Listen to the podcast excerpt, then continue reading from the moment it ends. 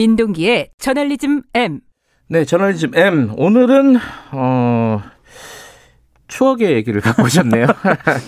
최근 한 시민단체가요, 네. 정보공개 청구를 했거든요. 네. 국정원 사찰 문건 예순세 건이 공개가 됐습니다. 그런데 이 중에서 라디오 시사 프로그램과 관련한 내용이 있더라고요. 네. 근데 이 내용은 이천십칠 년 한겨레가 이미 단독으로 보도를 했던 내용인데. 아, 그래요? 예. 음.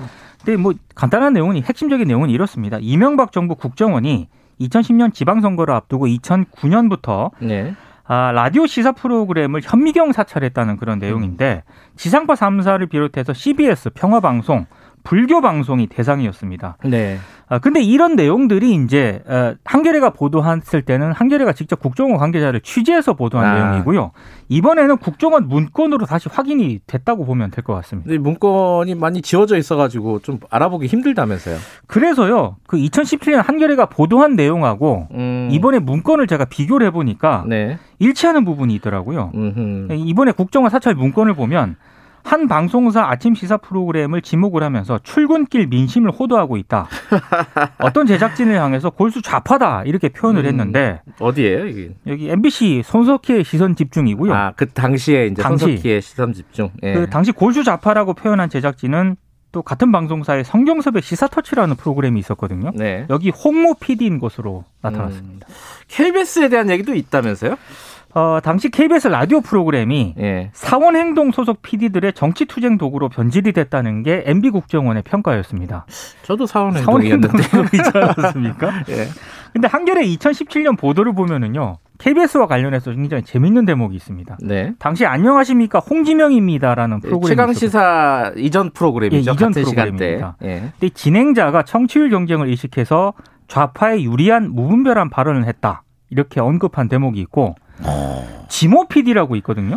어, 이게 최강시사 피디예요. 있었던 예. 피디인데 사원행동 핵심 인물이다 이렇게 언급을 했습니다. 어, 그랬었군요. 네. 그리고 지금 케이비에스 열린 토론도 그때 당시 있었는데 네. 진행자 민경욱 씨가 중량감이 떨어진다. 그리고 음. 발언 시간 배분에, 배분에만 급급해서 일방적인 정치 공세를 방치한다. 아. 이렇게도 평가를 했습니다. 민경욱 전 의원의 의문의 일패군요, 이거는. 그렇습니다. 예. 예. 패널들에 대한 평가도 있었다고 하고. 패널들에 대해서는 뭐 김만은 교수라든가 김민웅 교수, 그리고 네. 안진걸 그 참여연대 당시 민생 팀장을 향해서 좌파 선전꾼이라고 음. 국정원이 표현을 했습니다. 아, 참 이게 불과 십 년 전에 이런 짓을 했다는 거죠, 국정원이. 네, 십 년밖에 안 됐습니다.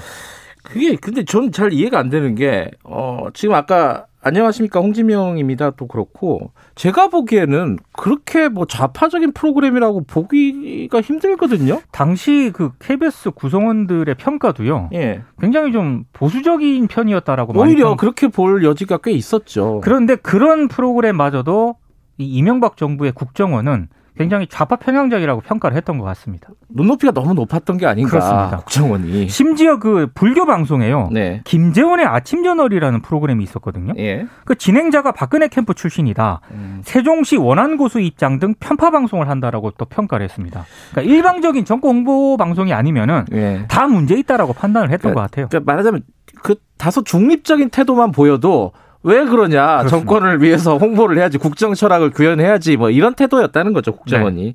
그래가지고 국정원은 어떤 결론을 내립니까? 이게 총평이 진짜 재밌는데요. 예. 라디오 제작국은 기피 부서다. 힘들거든요. 이따 새벽에 나오고 네. 이러려면. 그래서 예. 극렬 노조원 등 문제 직원이 대부분이고, 하하. 저는 이 부분이 이해가 안 되는데 얼굴이 보이지 않아서 도덕적 해이도 심각한 수준이다. 이거는 진짜. 잘 모르는 사람이 내린 거 결론인데 티비 피디는 얼굴이 나오나요? 그러니까 그러면 저는 이거는 어. 좀 이해가 안 되는 그런 거고요. 예. 그래서 이 이명박 정부 국정원은 이런 진행자와 출연자가 교체되지 않는다면 프로그램을 아예 폐지해야 된다.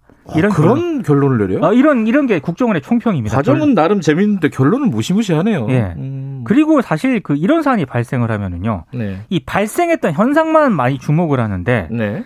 이 재발 방지가 중요한 거 아니겠습니까? 그렇죠. 그러니까 당시 사찰에 관여했던 국정원 관계자들, 음흠. 그리고 이런 사찰에 동조했던 방송사 관계자들, 네. 과연 어느 정도 책임을 졌는가? 이, 이 부분에 대해서는 아직까지 생각할 대목이 많은 것 같아요. 이천구 년, 이천십 년, 뭐 이천십일 년 이 즈음에 그러니까 갑자기 이유 없이 사람이 바뀌거나 진행자라든가 피디가 바뀌거나. 혹은 뭐 프로그램이 갑자기 없어지거나 이런 경우들이 꽤 많았어요, 사실은. 국정원 사찰 문건 전에요. 제가 네. 케이비에스 주말 프로그램에 출연을 하고 있었거든요. 네. 갑자기 피디가 바뀌더라고요. 아. 갑자기 바뀌었습니다. 그러니까 그런 일들이 이런 국정원 사찰과 연관이 있는지는 명확하게 밝혀지지는 않았지만은 네. 영향을 또 안 받았다고 하기도 지금 애매한 상황이 된 거죠. 그렇습니다. 십 년 전에, 불과 십 년 전에 이런 일들이 벌어졌다고 합니다. 자, 오늘 여기까지 듣죠. 고맙습니다. 고맙습니다. 저널리즘 M 민동기 기자였습니다. 김경래의 최강 시사 듣고 계시고요. 지금 시각은 일곱 시 삼십칠 분입니다.